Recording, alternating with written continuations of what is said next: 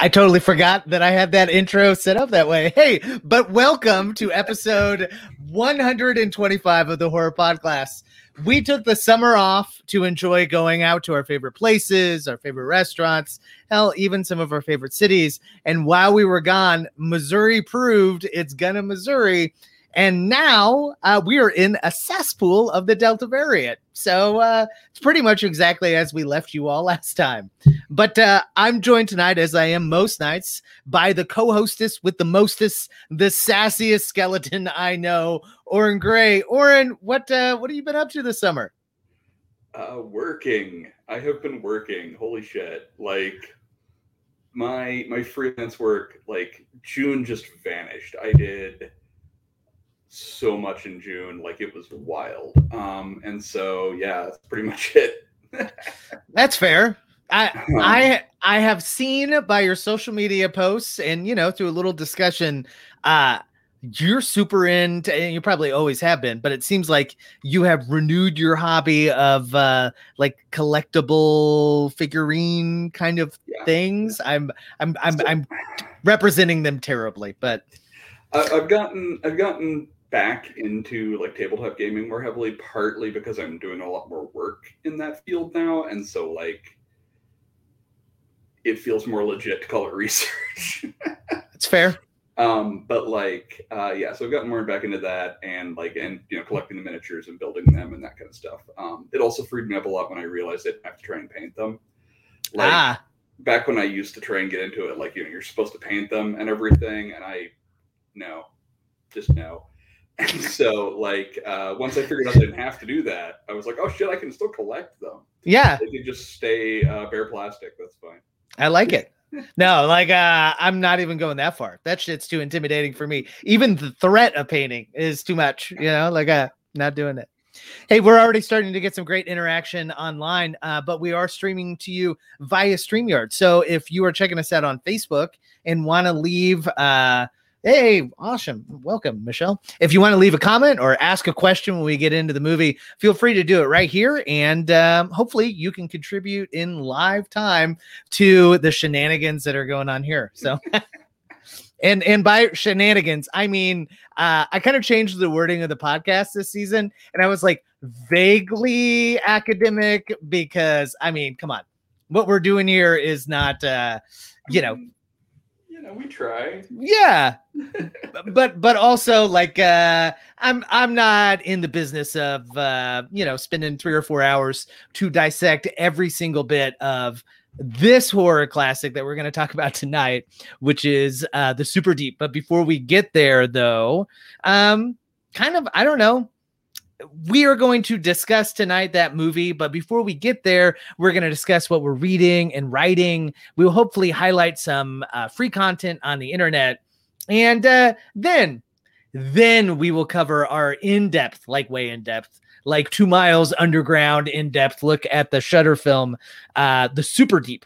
So before we get there, Oren, but uh, I know that you've seen some stuff. I know that you've read some stuff. Some of that I'm very jealous about. What uh, what are the highlights of your summer? Um, I mean, like the highlights of my summer, we, we kind of talked about a little bit before the podcast started. The highlight of my summer was that we got to do analog Sundays again in person ish. I mean, they were very much in person, just socially distanced, but um, which you know was like the thing I missed most about the the whole pandemic like year was like I love analog Sundays and not getting to do them sucked. And uh, it's great that we can go back. We're all you know vaccinated now, and you know there's not like that many people to come, so we can all be six feet apart. And it's fine. Um, but yeah, that's been great. Uh, but I did I did actually watch something from like this century uh, for a change, and um, and read a book from the future Ooh. which I think is the thing that you're uh, you're jealous about, probably. Yes. Um, so yeah, the the book in question is uh, Stephen Graham Jones's latest, "My Heart Is a Chainsaw," which is amazing. Like it is so good, and I think it comes out the end of the month, right? Uh, yeah, yeah 26 days. I think uh, okay. I was reading online. Not that I'm counting. Um, but yeah, no, it's super good, and I, I wrote it up for for Signal Horizon. So anybody who hasn't read it yet, you can read my my spoiler free review on Signal Horizon, and it's super good. Yeah, so I mean, so good. I, I've yet to read anything from Stephen Graham Jones that was not super good. Like, Yeah. he's amazing. Yeah, yeah, man. Uh, I got into the game a little late with him, but uh, just it's it's been a joy to go back through and, and take a look. And, and the bottom line is, um, the only good Indian I think is is I, I, probably my favorite novel of all time. You know, certainly Wow. favorite horror novel. I like. Uh, I it, it was everything I wanted to be in more. So yeah, man, I'm very very excited about. Well, yeah, and he's and he's so prolific that like, you know, I, I've been reading him for years, and I've still read like a third of his stuff, maybe. yeah. Like he, he writes so much stuff, and it's all great. Like I've not again, I've not read a single thing that wasn't good, but Yeah, even his his short stuff is is Oh, yeah. just out of this world good. Yeah. Yeah. So, well, uh you're an asshole and I'm very jealous, but uh I've got my pre-ordered copy and I'm ready. I'm I'm excited to uh to check it out. Okay, do you want to hear the highlight of my summer? It's some Sure. spooky shit, okay? Uh, I am super excited that I got to go back and teach Monsters 101, which is essentially like my problem solving slash film critic slash critical thinking class that I teach at Truman State. So we watched 18 monster movies in 18 days, or actually 19 days, I think. But uh, the kids were great. It was so great to to like be in that environment again mhm. yeah, yeah. But it's in Kirksville, okay? And in Kirksville, Missouri, uh, is uh, a wonderful town. Truman State is a you know is a wonderful place to to go to school, but there's just not a lot to do, right? And uh, a long time ago, like ten years ago, back when I was teaching a, a zombie camp that was very similar, uh, we got news that the guy who wrote the Dybbuk box, okay, are you following me? he kept like a real-time blog of that Dybbuk box and like this the scary spooky shit that was happening and yada yada. He happened to be a professor at the osteopathic university that is right next to Truman State in Kirksville. So a visiting doctor that was there to teach the kind of anatomy part of of Zombie 101 went out to dinner with this guy and the guy told him where he buried the Dybbuk box. And uh that guy let slip to us relatively recently where it was buried. So I went out and I got to see where the Dybbuk box was buried and had a half a half a second, half a thought. I was like, you know, this could make the last two weeks really interesting. But I didn't. I left it. You know, it's in a cemetery, so I would have felt really scummy about digging it up. But uh yeah, that was the it was it was made for a spooky evening. So was, You're gonna kick yourself that you didn't get that thing, man. I know, I know. How, No, how uh, much worse could it possibly have made things? Come on. that's true. That's true. I woke up and I was in the second round of a pandemic, and none of my neighbors would get the vaccine. Oh wait, shit. Yeah, maybe if we, it's like uh, two negatives, they create a positive. Right? Yeah, you know, it's just we just need another curse. It'll be fine. Yeah, like uh, the the Dybbuk, right, or whatever it is, Yeah. is like he pops out of the box and he's like, "Oh, screw this shit. You guys need a little help. How about I, you know, like yeah, Clean some of whatever." This shit up. Yeah. this is- yeah yeah well uh so that was a fun part but i i have also just consumed uh an astronomical amount of, of content some of it good some of it excellent um a couple of things i want to mention real quick though rl uh, entertainment has been really prolific about putting stuff out this summer and a couple of things they put out that I wanted to highlight. Number one is uh, the new series, the new Walking Dead series, which is I don't know if you can see it there. There we go.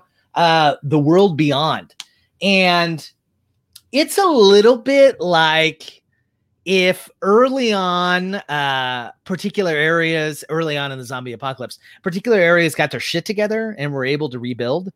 If you like character dramas, uh, I would say maybe not necessarily horror, but definitely character dramas. Uh, they would definitely be your bag. There is a lot to it, though. There are a lot of episodes, uh, so it may be worth it to check out. And uh, probably the highlight of stuff that they have sent over is Seance. Have you been able to see uh, Seance yet? No, is that the um? I'm You, blanking on his name. yeah. Simon Barrett. Thank you. Yeah, Yeah. Yeah. No, I haven't seen it yet. excellent. I want to. I want to, but I have. Yeah. not.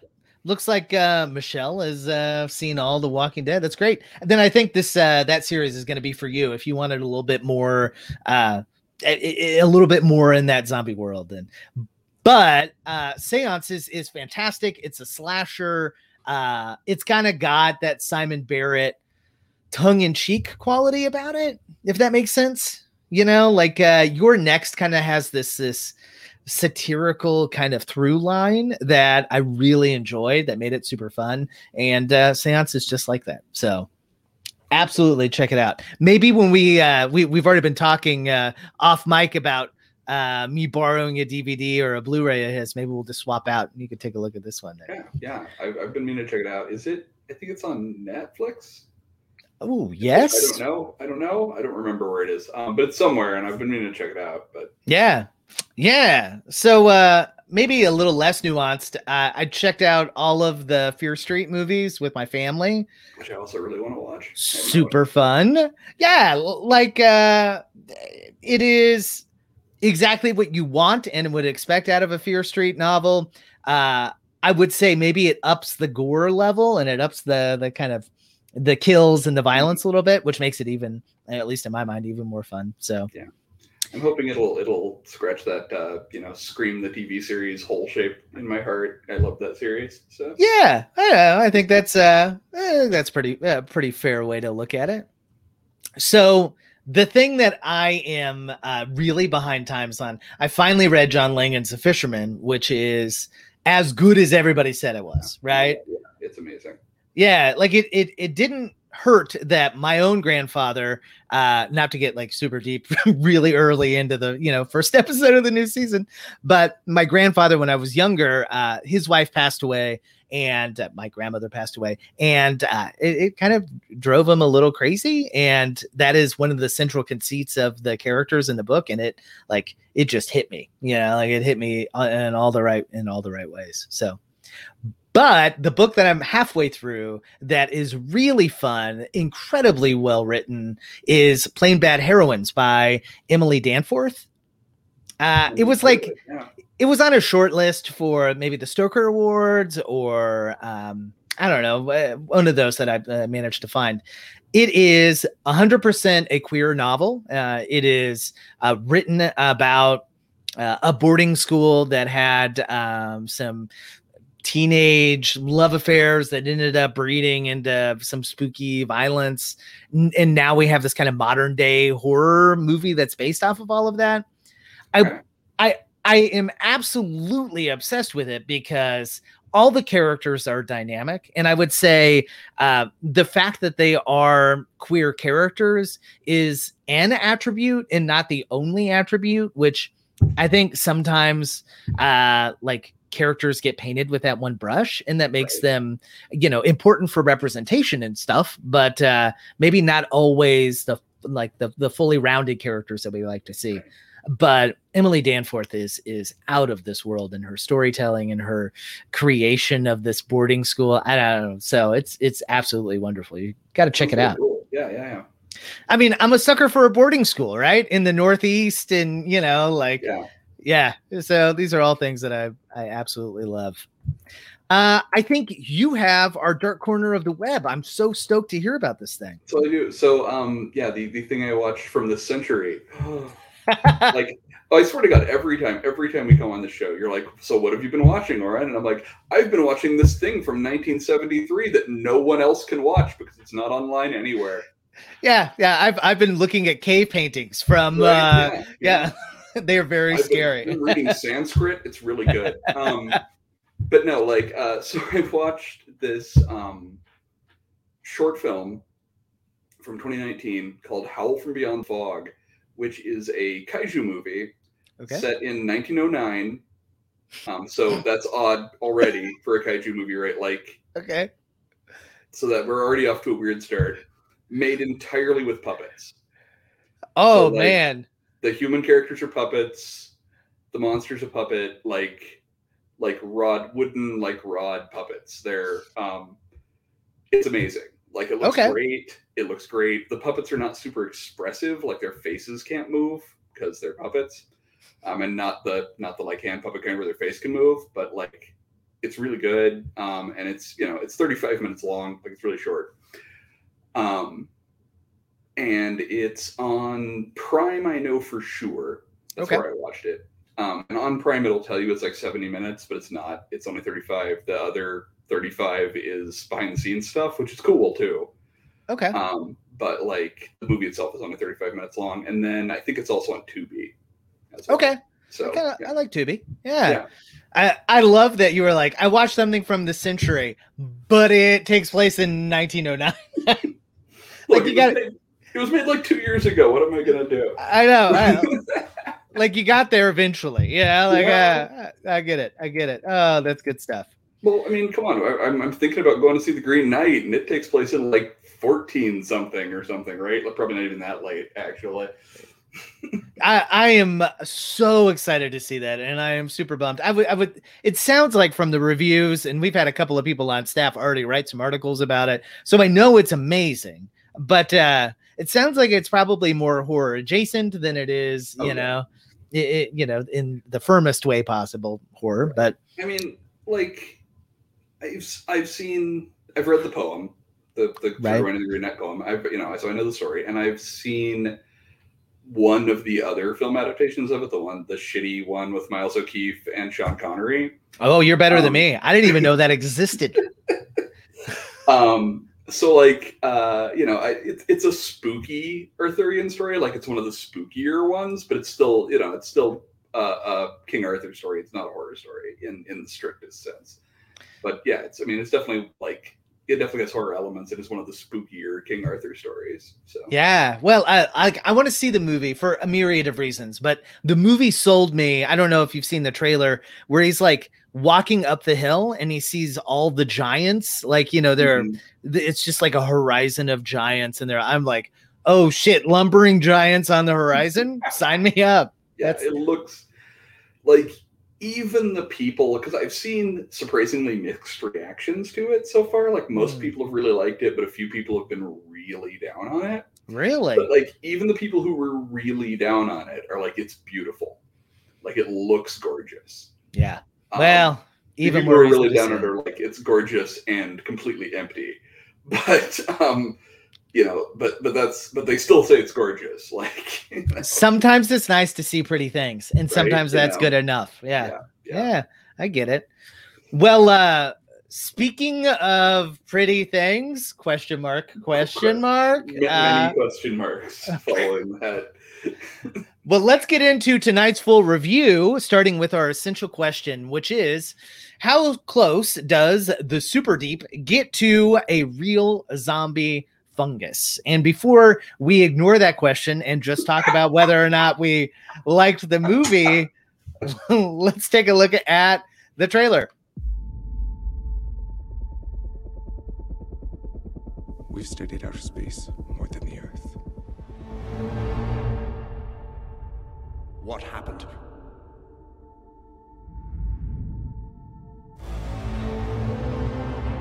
Where are the others? Everything is just like in a regular shaft. But later on, you'll see what we actually created here.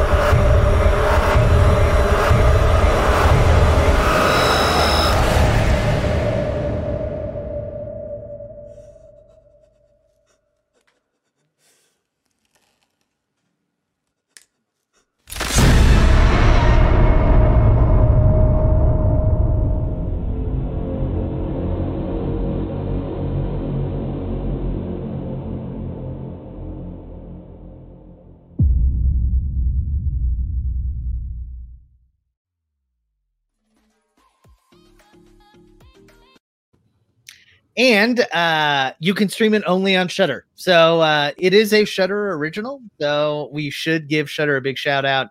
We have a new column called uh, Shudder Secrets, which uh, one of our staff writers here, um, uh, Brian is, is Brian Finelli is absolutely killing so far. So Shudder is a wonderful place to um, to check out weird movies like this one. Yeah. Yeah. Also, I feel like um, I feel like everything's just like a normal shaft. It does not give the helpful information that that trailer may feel like it did. Like, I don't know what that's like. Like that doesn't help. Right. yeah. Also, everything, everything in this place you've never heard of is just like everything in this other place you've never heard of. yeah, Narnia looks just like Narnia was before you left it. Yeah, yeah. yeah. Um yeah, also this movie does say shaft in an abnormal amount of time. Like my my 14 year old son was kind of listening in the background and uh like he was like, Jesus, what's going on in there? And I was like, this "Dude." movie is full of many, many things that could be double entendres in another movie. Like everything from its title to the fact that they're in a borehole, Oh yeah. Oh yeah. Yeah, The the whole- the yeah. largest borehole, I the believe. largest borehole. Yes. Yeah. Yeah. I, I feel like um, I'm jumping way ahead here, but I, I'm already preemptively disappointed in our anonymous Amazon user for or, or anonymous Letterbox user for not making some sort of borehole related play on words if you Yeah. insult this movie, right? We- Like We can always add our own, Oren. That's I the feel- I- beauty I, feel like that's a missed opportunity if you're gonna be mean to this movie. Right. Like Uh, uh, if, if you're gonna give it a one star, you might as well just go full shaft, you know, full Like, full right? Well, just just more like a board hole. I mean, that feel like Ah. that, right? Like, and that didn't even take any effort. That took I no it effort. writes itself. I mean, you know. um, Well, unfortunately, uh, the Super Deep did not write itself. Um, I would say, writing wise, uh, it is less than ideal if some of the creature stuff, some of the fungus stuff that we'll get to in just a bit is kind of cool. But just so everyone can be in on the joke with us, here is what the Internet Movie Database tells us uh, about the Super Deep. A small research team went down below the surface to find out what secret the world's deepest borehole was hiding. What they have turned out to what they have found turned out to be the greatest threat in history, and the future of humanity is in their hands. I, I, I will tell you, they have upped the ante of this movie. Like the stakes of this movie are very high, yeah. and they and seemingly very high for like 70% of this movie you know like everybody knows what's going on and they continually still jeopardize the rest of humanity. You know it's like there's a very easy solution and if everybody just got lined up and did that easy solution then they can knock out this virus i mean fungus and we would all be great. But uh hey what do you know? People fucking suck. Yeah. Well, like,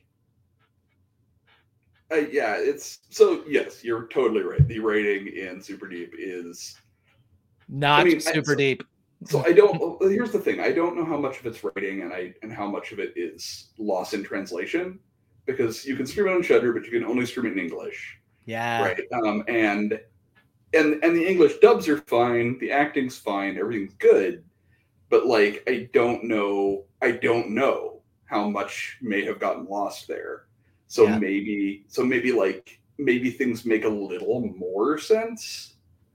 Um maybe they don't you know that's that's a crapshoot. It's it's not a guarantee for sure. But also like the pacing of the movie is really strange. Like it's never boring but it's paced really weirdly. It's not the normal progression you would get. Like it feels like a bunch of starts and stops instead. Yeah. and it's always entertaining but it's very weird. Yeah, like uh the transitional stuff between uh the bits, right? Between the Right. the the action scenes are, are odd. And, and I think some of that may be translation. I was reading in preparation for this episode though. I think which seems very cool. I don't know how often it happens, but it seems very cool. I think they got the original actors to do all of the dubbing, which I think bully Right, for yeah. them, Yeah, right? it's uh, awesome. uh and does help but i like there is a lot of russian culture that i think uh because we're filtering it through our lens we may be missing you know like uh, a lot of the shit about like redundancies and like not admitting to fucking up and you know that kind of stuff feels a lot like it could be the first episode of Chernobyl season 2 you know Yeah. Oh, well, one of the things like one of the one of the things that makes this one kind of weird to to know what parts are which, like what parts are translation and what parts are, are cultural and what parts are just bad, not bad writing, but what parts of the writing, what parts are what, is that like almost every motivation in this movie goes unspoken. yeah yeah Like no one, no one, everyone talks around why they're doing whatever they're doing almost all the time. Like the the the ostensible protagonist is down there to do a bad thing right? Fundamentally they're down there to steal or to recover a biological weapon right. and bring it back to the surface. Um, and everyone around them including them is doing what they're doing for reasons that we gather but are never told. Right? Like we see her backstory we know kind of why she's being pressured into doing this this time we we know like the doctor who starts the problem happening. I mean is you know we know why he's doing it that he wants them to save the people down there not just get the weapon to the surface. Right. we know that but he never says it. Like it's it's never nothing's ever said. Everything is subtext and it's not difficult subtext but it means when no one ever says what they're why they're doing what they're doing it makes it hard to know what you're missing because it's not there and what Yeah. you're missing because you just missed it. Yeah. Like uh no i think you're 100% right. Like uh you know we, that everyone pause for a moment. There's going to be some academic shit all right? When when i was trying to teach subtext right it is much easier to teach subtext in uh, a genre that uh like is comfortable for the people in a time period that's comfortable for the audience uh in like a cultural environment that they can pick up some of that right? And so my kids picked up uh like the cultural context the subtext if you will of say cabin in the woods okay which was one of the movies that we watched towards the end uh much easier than they did say halloween which regrettably they did not like very much which made me very sad but i understood why you know? And i think because we don't get uh you know the actual russian because we don't get like all of the the facial features and the cultural input that's coming at us like most of the time we're like oh okay i guess we're going to do this now right and And in this movie's specific case, and also yes, Leland is totally right, incidentally, that mustache guy at the very end, I don't know his name either, but mustache guy is very, very clear about what he wants in the in the very, very last reel of the film. that's true yeah but yeah, um explicitly so but yeah yes, yeah very, yes. Yeah. Um, but like the other problem with this film is that so like while, while we are trying to read subtext from a culture we don't share and from potentially a language barrier, at the same time, the movie is trading in like visual language of things we are super familiar with. For sure. Um, which makes it easy to parse those things and hard to parse the other, which causes a kind of weird dissonance where you feel like you understand what's happening even when you don't. Um, is one of the one of the things I have in the in the show notes because one of the notes I jotted down is like so within the first ten maybe fifteen minutes of this movie there are specific homages to Predator, The Thing, and the Aliens, just one right after the other.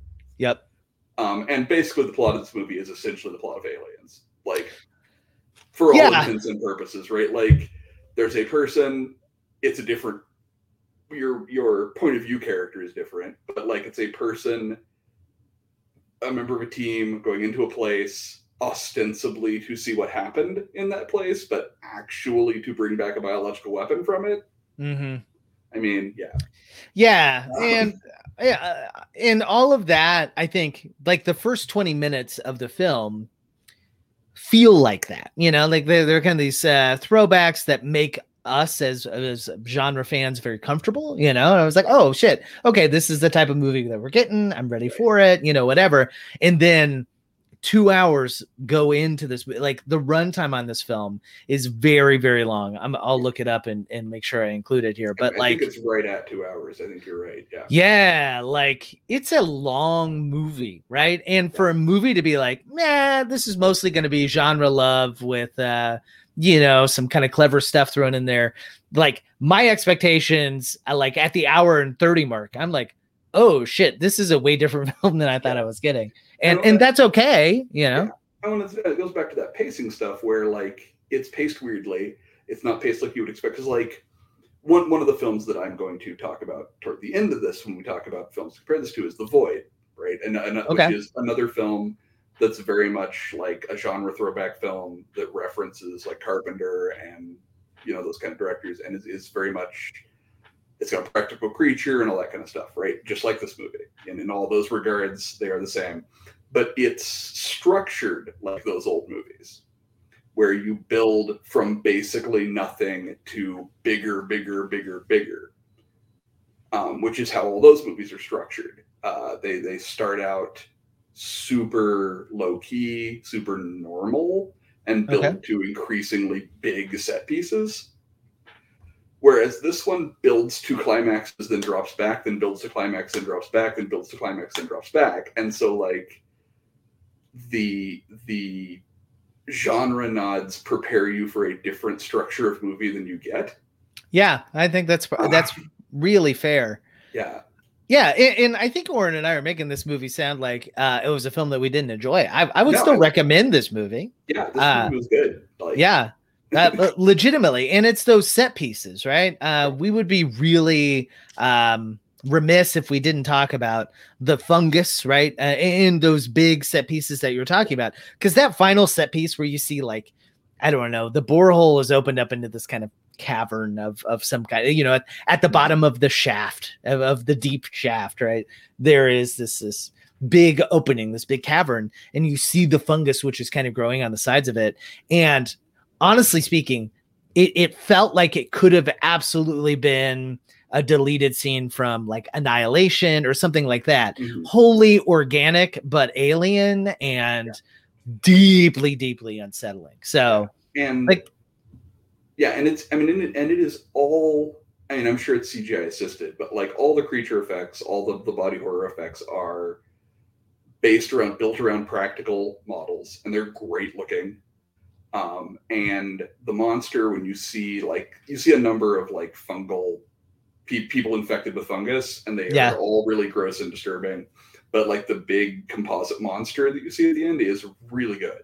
It's It's so good. Really good composite monster. Yeah, it's like semi melted on the Yeah. floor of it. And and the thing is, it's really easy to like make a model that's not functional, right? Like and make it look good and scary. And and I'm Yeah. certain there is uh some of that in in this movie, but that final monster, that final guy moves and kind of talks a little. And Yeah. I I mean it, it- Yeah, I mean- there's your homage there's your homage to you know the thing and all that kind of stuff because it it feels of that universe for Oh, sure Absolutely, yeah. And I mean, and it, and it could very easily be like a Resident Evil boss battle from like a one Oh, yeah. Games or something. Like it's very, it's a very cinematic, very like organic sequence, and the way it moves is cool, and it's it's really good. It's really executed really well. Um, Yeah, and you, yeah. you can see it pretty well. Like it's not it's not buried in the dark. Like it's not you know you you see it pretty well. I mean, Yeah. So, all right, here's my question. Okay. And uh, I didn't put it in the show notes, so I'm putting you on the spot here. Good luck with that.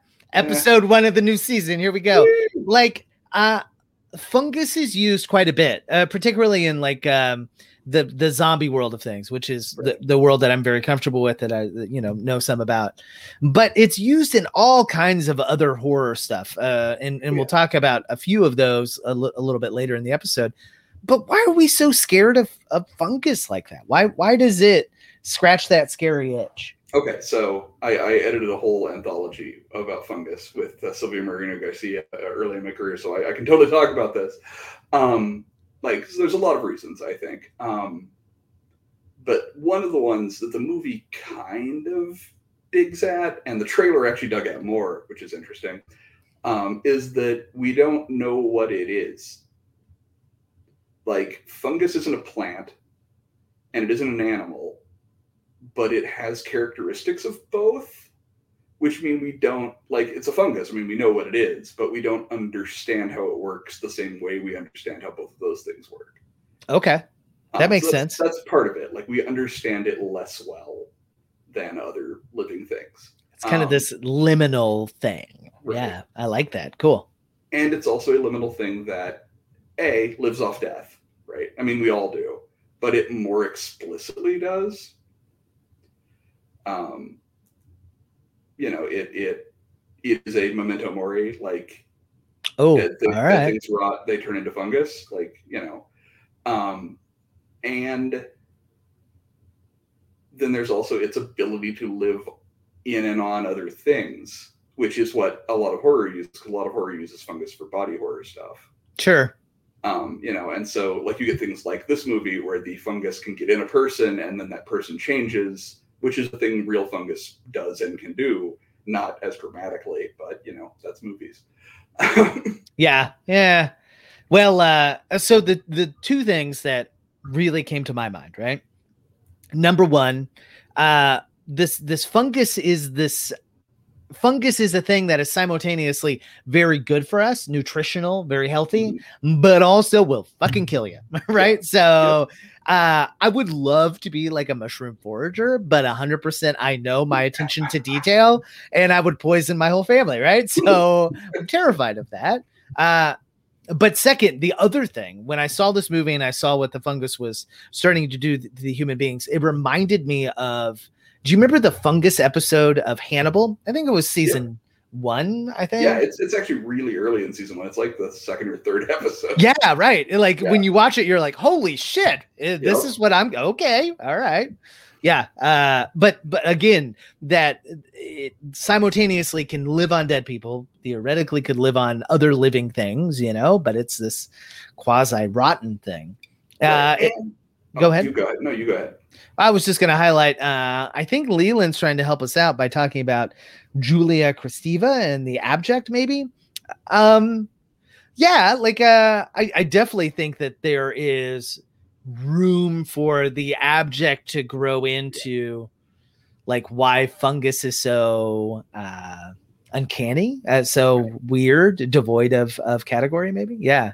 Yeah. I like it.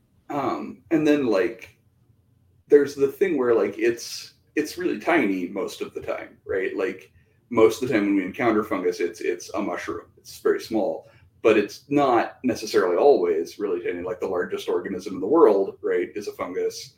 Um, and so you know, uh, you you can have things like the like the scene that you were talking about earlier, where they get down into the into the you know into the borehole, and you have this huge kaiju size, you know, fungal growth, and that's Do you, like uh this is terrible. So there is a giant fungal infection in your borehole. Is that what I'm hearing? That's all right. That's it. That's my limit. Uh, uh. I will move on. I'm banned. over. We just close it. Yeah, right.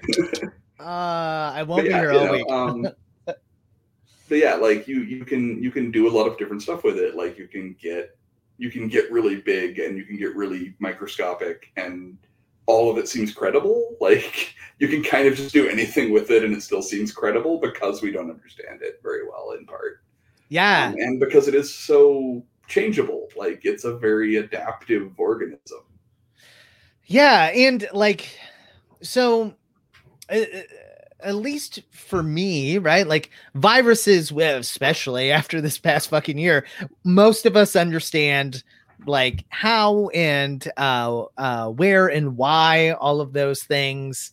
Um, y- you know, like how how a virus normally spreads, right? Right. But a fungal infection can just be like athlete's foot, or it can be like, and I'll attach a couple of articles here in the show notes, like these zombie fungus things, right? In insects that will grow into the brain and into the you know the the musculature and the, in the skeletal system and essentially take over an insect right? Like we'll Yeah, which- yeah, which which they were like they refer directly to that in the movie, like the, the cordyceps, um, exactly yeah. the, the cordyceps fungus, like they talk about and and they pattern the behavior of this one on it because like when this one infects somebody, it makes them go back to wherever they're from so Mhm. they can infect the other people there. Like yeah you know, um, yeah, it it sends the infected parasite, like the infected hosts, back without them even knowing it.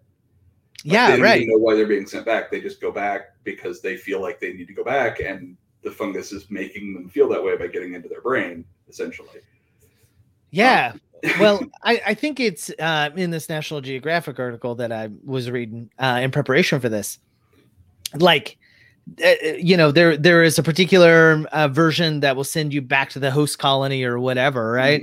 Um there is another type that will make the uh, insects in, like insatiably thirsty right? Mhm. so uh they'll either climb uh into uh like uh, a tree to try to drink some of the water from that or or into a stream or whatever and drown as a result. But it's also a really convenient way to spread the fungus. So it becomes this like i don't know this this kind of self-replicating thing that uh is fucking terrifying. Yeah, I mean, that's one of those things like, um, it's easy, again, in part, I think, because we don't understand it very well, but in part because of how it behaves. Like, viruses work in a way that feels mechanical, right? Like, they they spread in this very predictable way, I guess, um, and it, it, it feels automatic. But it's easy to ascribe intent to how fungus behaves, right? Like the cordyceps gets this insect, it makes them go back to the colony, or it makes them go to the water, or it makes them go wherever. We say it, we even say it, it makes them like it's doing it on purpose, right? Like it, it's easy to ascribe intelligence to the fungus.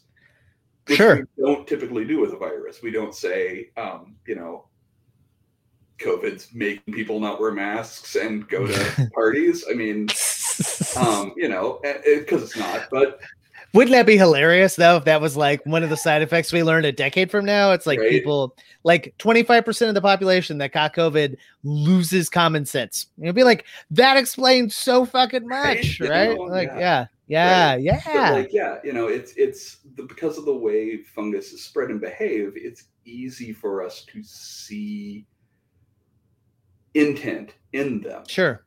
and and to some extent like it goes back to um it goes back to that that not understanding them but like uh you know when you look into um folklore right? Folklore is essentially a huge chunk of it is ascribing intent to natural forces.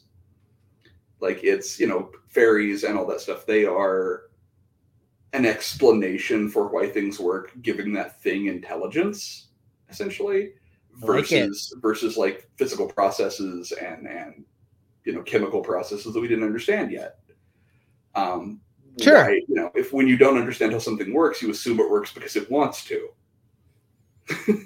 Yeah, right. Like uh, uh you humanize it as Right. opposed to yeah it, it- I, honestly, I think it makes it even scarier a concept, right? A zombie fungus that operates outside of the human condition and just innately causes you to do these Right. things, you know? Like they, they, they're just like fucking, you know, like they're just mindless uh things that force you to be the same way, right? Like uh I don't know. A- And, I do think that some of that we see that kind of organic nature. I, I, I love the distinction between viruses and, and funguses, organic and inorganic. And some of that I think is just because I don't know about you, but when I learned like I don't know how viruses replicate and all that kind of jazz, I uh like I learned it through the scientific process, right? And I I see it in this kind of cold mechanical way, you know. But funguses, I just think of like bore like like spores opening up and shooting out into a cloud and yeah like that's some scary shit dude Like, yeah, and and they they send out you know they send out hyphae that we don't see. Um, you know, we we see we and and they they do these weird things like they just appear, like other plants take time to grow, but mushrooms literally appear overnight. Yeah, right. Um, you know, and there's all these things. There's all these things about you know, and, it, and it's just when you get right down to it, it's really almost certainly just that we they're different from the things we're used to, Mm-hmm. right?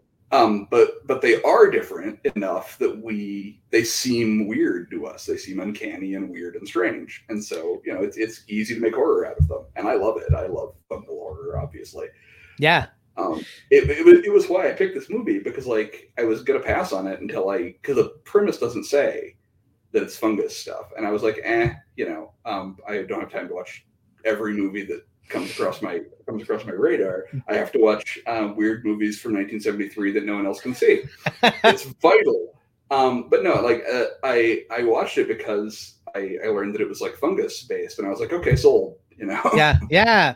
Well, uh, you know, I, I think that there is an element of this movie that gets into another element of like maybe fungal horror or whatever, and certainly gets uh alludes to one of my uh two movies that I picked that are similar to it. But there is a psychedelic element, especially to the last scene that we've talked about. Like it feels that's why I say it feels very much like annihilation. Like uh and, and like psilocybin now as we understand it has some pharmaceutical properties that are really useful but the bottom line is uh, that is a fungus that not only causes you to behave differently or to, to think differently but like completely fundamentally changes your view of reality right? Which is essentially what this fungus at the bottom of this borehole is doing right? It's not you know it's not like athlete's foot that just attacks you right? It's not just um oh uh, leland mentioned in comments before the episode uh that the blob would be uh you know this this kind of functions like a sequel to the blob which i'm, I'm totally down for it i think is super interesting but like there's no skewing of what it is to be human in, in our reality but it definitely exists for some of these characters i think Right. especially after they've got the you know the Oh, fungus all up in yeah. it I think so. Like one of the things, um, like one of the things that comes up a lot when you're in weird fiction, right? Is like why are there these certain motifs and things that recur specifically in weird fiction?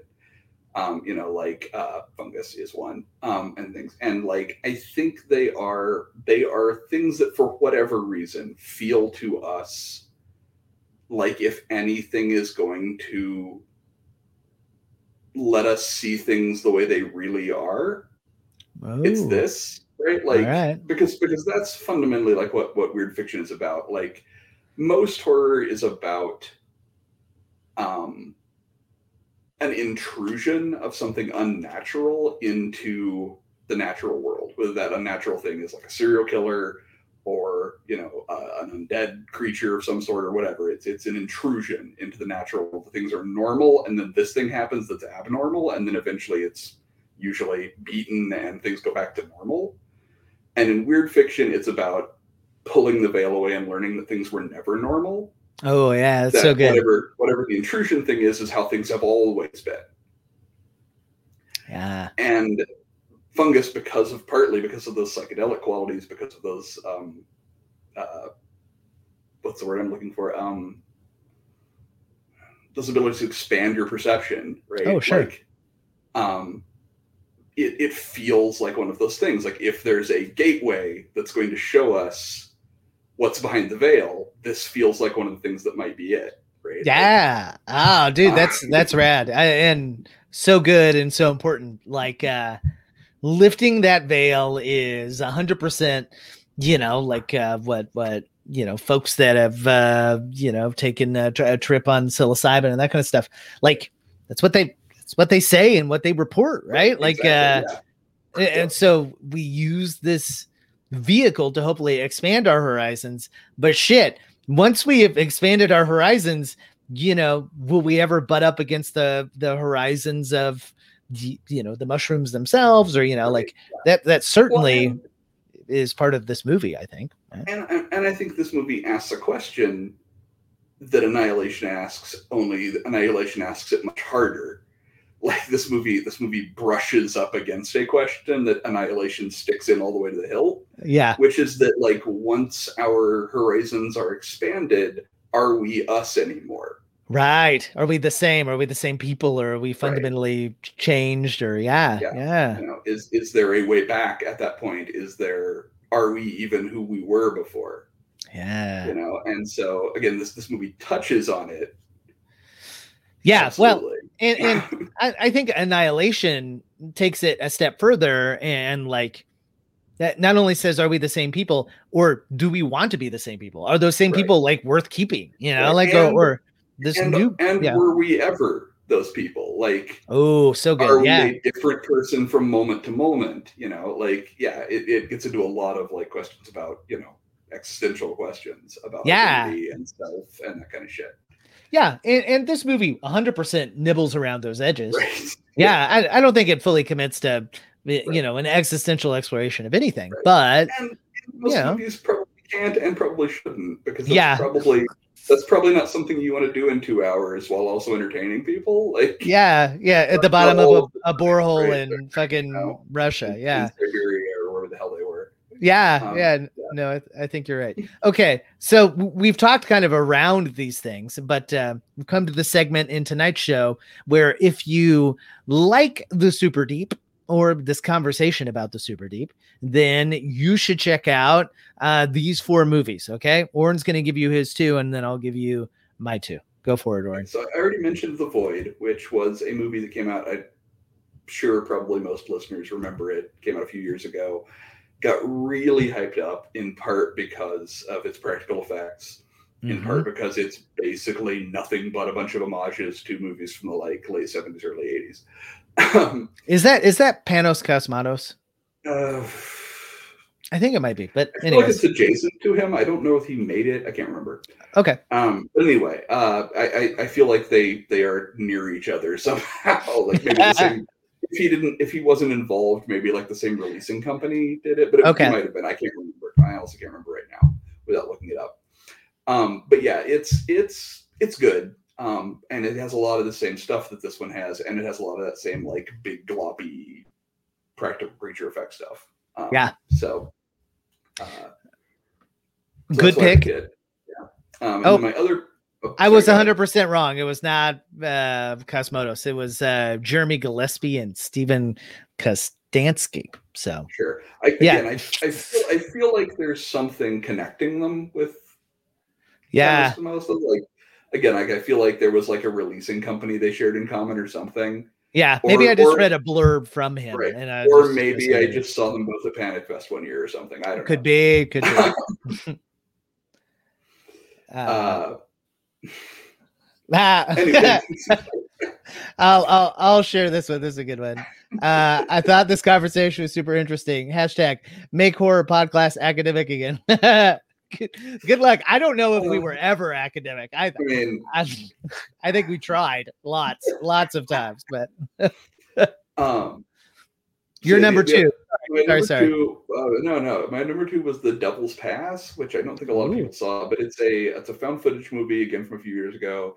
It's directed by Renny Harlin, so you know that's not the biggest uh, you know thing in his favor, but uh, it's also like Russian. It it deals with the Dyatlov Pass incident. Um, it also deals uh, spoilers, I guess, but it also deals with the Philadelphia Project. It goes some really weird places by the end. Okay, cool. Um, and so I think there's some stuff that you know there's some overlap there um, I like it. with this movie. Yeah, there was a, a great documentary that came out just a month or two ago, and uh, it was like on my list of stuff to watch and review. I definitely watched it, definitely liked it, definitely didn't review it because I ran out of time. But uh, it's all about Dyatlov's pass, and it's like the first time that they actually have interviewed some of the people, and Mhm. uh, the documentary was fantastic. Um, it made the whole thing less spooky and way more sad.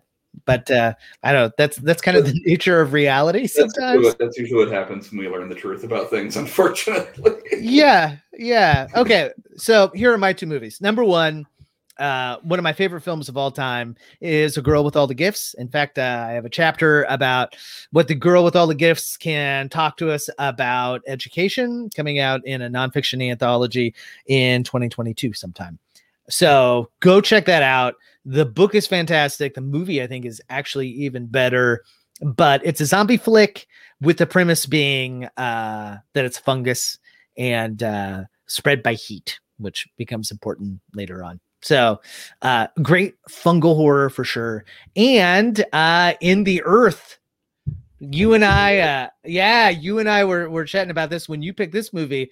I thought it was because uh, you had totally, you know, seen this new Ben Wheatley movie and just wanted to talk about, you know, killer fungus I mean, I because that's that's always just wanna all talk about Killer yeah that that's all this that uh you know wheatley's new movie really is about that's not true that's a much simplistic form of uh what's going on but it definitely has some wickedly fucked up fungus in it I and want to uh, see it. I'm, I'm, I really want to see in the earth. I just haven't yet. i think it's my favorite all right because uh field in england is too weird for me Oh, okay My God, I feel like is too weird for everyone except Jesse Bullington. Um, it's so true. Like uh I occasionally I will get a film and I'll be like, man, I just don't get it. Uh this movie was made for somebody way smarter than me, not my thing, right? And that's how I felt about uh Field in England. Um oh um the second one, the kill list, the right? list, the list. I really liked, but fuck is it bleak. Man, super is bleak. it? Yeah. It's, it's, a, it's a very uh, it's a very Laird Barron movie. Like it's well, that's it's fair. Not, it's not adapted from a Laird Barron story, but like it feels like it is. Like it Yeah. really have been. yeah like if um like i watched that movie about the same time i watched a bunch of like french extremity um like new french extremity and then i watched uh for the first time ever the fucking serbian film right and like it it all is this like amalgamation of of stuff that just really made me bleak, unpleasant shit. Yeah. yeah, right. I'm like, oh, that was that was my period of bleak, really unpleasant shit. Um, but this film, uh, great premise, absolutely beautiful, g- has kind of a COVID overtone about it. Um, but at the same time, it's not so terribly bleak that you don't think there's any hope. So, yeah, Um, and as, as yeah, go ahead, go for it. Jason, Jason Teal mentioned that uh, he liked Ben Wheatley's High Rise, which I I was going to say that um, I think my favorite Ben Wheatley films so far that I've seen have been his non-horror ones. Okay, like I really liked High Rise. Um, he did Free Fire, right? That was him. Also, I'm gonna say, I'm gonna say, okay, yeah, I haven't Um, seen that one yet though. really good, um, really enjoyable, um, and uh, I liked I liked those both a lot. Um, Yeah, it's High it- High gets real fucking weird by the end. yeah. I think we've so talked about that before. Yeah, yeah. Yeah, So- yeah, it's it's strange, but I think- mean- I think I think I recommended High Rise when we did um, Shivers, maybe.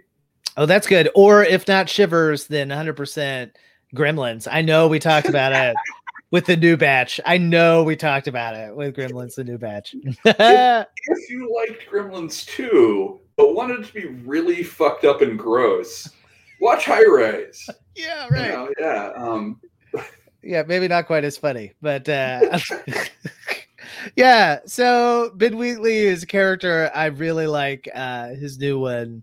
I, I might also add, if you're looking for some killer fungus, Gaia, which is another movie. I think I checked it out at.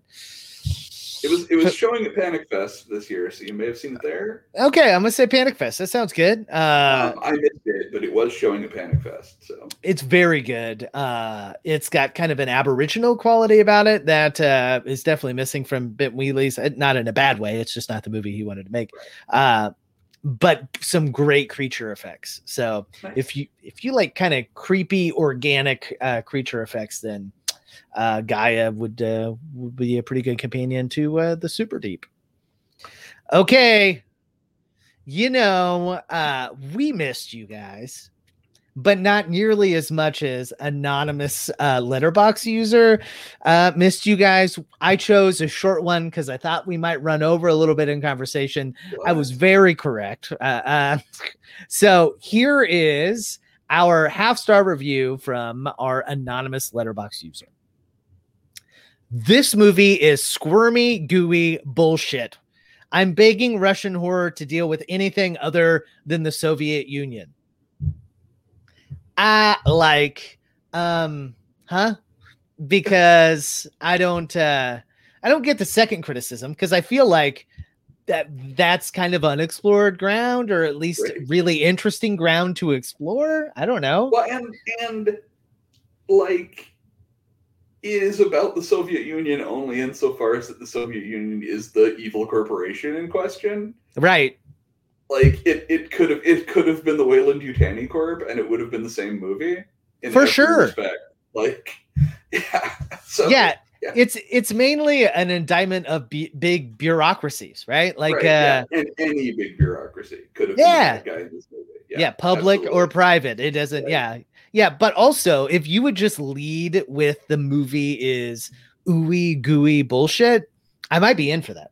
You know, like the first I mean, part, I'm it like, okay. definitely is. I mean, but I, I don't like the insinuation that films that deal specifically with the politics of of the Soviet Union or the remnants of the Soviet Union uh, are boring or not worth our time because uh, a film that came out earlier, I think actually last year by now, uh, a Russian movie called Sputnik, which is a fantastic, fan fucking tastic creature film, uh, is like entirely about I don't know how uh, the Soviet Union was probably really shitty, you know? Right. And, and like this is an oversimplification. It is. It absolutely is.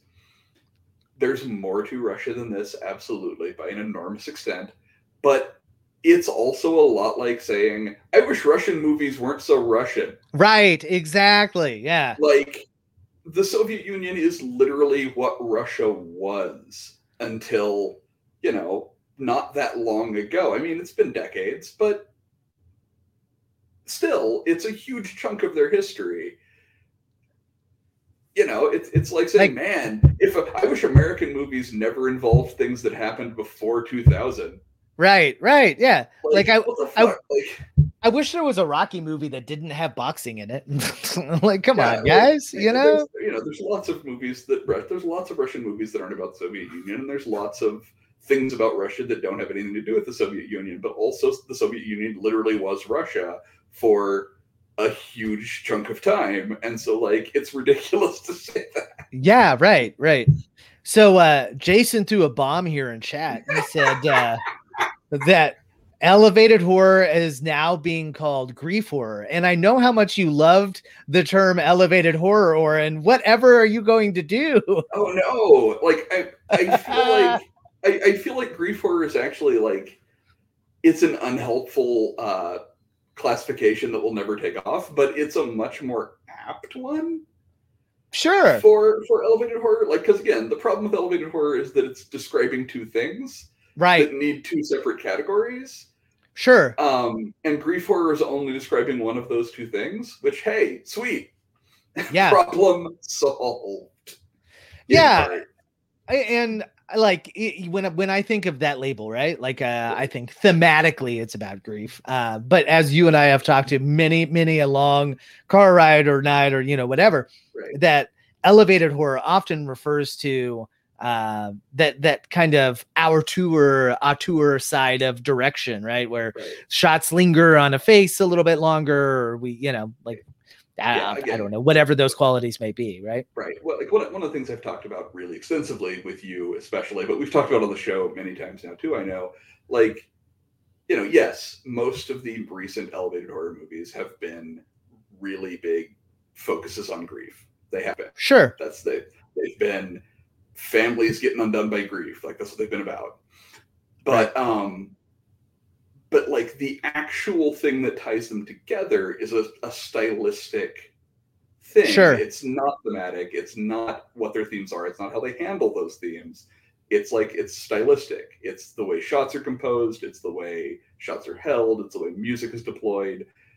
Like because you can make a trailer, and I honestly thought A24 had with Lamb. Incidentally, I was legit thinking someone had done this. Um, you can make a trailer that just looks like one of these movies. Right. You can make it with anything Sure. just just use the right cuts in the right order play the right music at the right times and you can make anything look like one of these movies because there is a clear stylistic school happening here, and we need a name for that Yeah. that doesn't deal with whether they're good or not, that doesn't deal with what they're about or not. I like it. So so here's your challenge, uh, listening audience. All right. Uh, those of you following us live, um, but also the podcast audience here. If you can make an A24 trailer for Weekend at Bernie's, okay, I will send you all kinds of Signal Horizon swag. Uh, hell, we might even invite you on an episode for you to talk about uh, how Weekend at Bernie's or, or some, you know, equivalent is uh, elevated horror. We just weren't ready for it, right? I'm, if, you I'm can ready. do, if you can do it with Weekend at Bernie's 2, you're actually the next president. Like it's it's in the Constitution. I'm not I even like it. kidding. I like it. I like it. Well, uh, anything else to wrap up our uh, first episode of the new season, our wonderful exploration into the super deep? I think I think we're good. I think we, I think we covered all of our bore holes. Yeah, I think we cleaned out this borehole really well. So uh, until next time, uh, Oren, where can they find uh, all of your stuff on the interweb? I am, as always, Oren Gray at Twitter and Facebook and Instagram and all those places. I'm probably forgetting some Letterboxd um, where you can see my opinions about weird movies from 1973 that no one can watch. I love it. I love it. That's good stuff. You could find uh, me more of my stuff. I'm at Ty Unsell on Twitter. Uh, I don't tweet a ton, but maybe a little. I am on Letterboxd as well, and I run the day to day at Signal Horizon. So if you have a topic idea, a movie you want to check out, a question, a comment, if you want to say that uh, you hope that we get eaten by a killer fungus, you can direct all of that to Tyler at signalhorizon.com until then, in two weeks, Oren, what are we going to be talking about? Uh, not this Thursday coming up, but the Thursday after that. We're going to be talking about a legitimately great movie this time. We're going to talk about the 2005 House of Wax. Yes, so good. I'm, I love that movie. yeah, man. Like, uh, generally speaking, I am a giant sucker for waxworks in real life and pretty much any movie that uses that motif. So 100%. I'm very excited to uh, to revisit all of that. Until then, check us out here at 7 p.m. Um, on August 19th for our discussion uh, of this great uh, House of Wax that we're super stoked about. So, until then, class dismissed.